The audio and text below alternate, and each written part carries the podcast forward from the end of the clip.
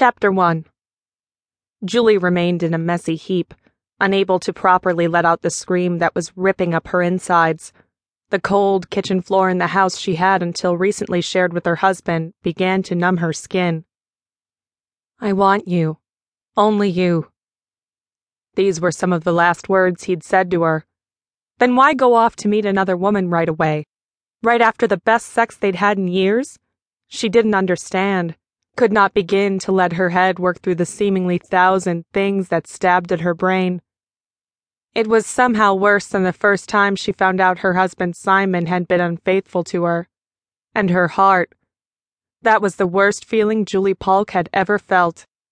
She scoffed at the thought of her last name and immediately followed it with a gaping sob.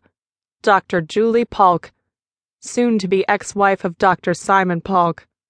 Tears welled up in her beautiful hazel eyes, but actual tears, a flow of sorrow, would not come. Her fist was white and gnawed from where she'd been biting down on it ever since Cade dropped that horrible news on her. She'd hung up the phone and just collapsed.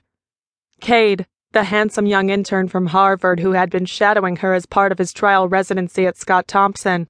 She took a gasping breath and actually felt a little better, for just a second. He was a caring, young, maybe too young, man.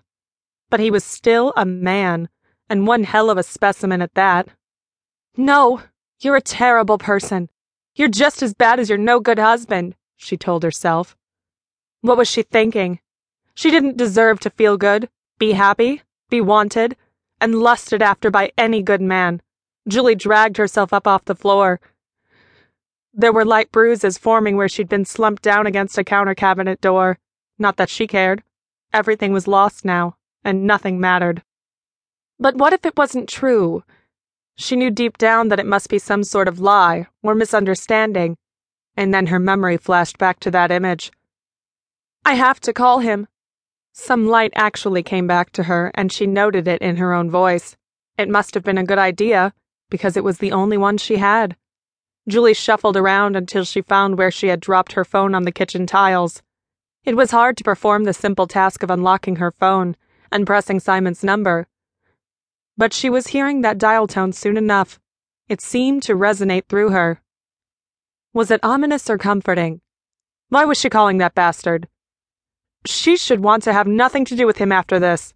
Her whole body was pulsing so much that she felt like she might need to throw up if it continued. The anxiety continued to rise every time that dial tone sounded in her car. And then, nothing except a busy tone. Busy? Busy with plastic Pam blowing him? With her giant fake balloon tits smothering his face as that artificial, worthless she beast rose up and down on his perfect cock? It was all too clear in Julie's head, and she imagined each blissful, filthy movement between the two the way Simon's face lit up like it just didn't for his own wife anymore. The debauchery. The complete disregard for anyone else in the world. It made her want to do things. Horrible things that would leave her without any respect for herself. Sure, she wanted to be the one to make him feel pleasure like that, but clearly was no longer good enough for that man. If it wasn't going to be Simon, someone else would have to do. Her eyes now dry, Jules paced around her kitchen and moved into the lounge area. She was looking for something to break, to take out her anger and hurt. The first thing was her phone, which she hurled at the nearest big, shiny object. It smashed into the big TV unit, but only caused a slight crack. Maybe they did still make 'em like they used to, so she ran over to the immensely pricey flat screen and, shifting herself out of the way as she did so, grabbed and pulled it down toward the floor. That had a much more satisfying effect. By the time there was someone at the door, Julie had taken out her rage on most of the things Simon valued the most. The rest of them were just random household items, mostly expensive appliances, which had just happened to be in her path of destruction. It felt great, but now she was all worked up. She opened the door and there was Cade, looking worried and manly and just, What's going on? he said to her moving through the front door with sturdy, quick steps. Julie kissed him, and more.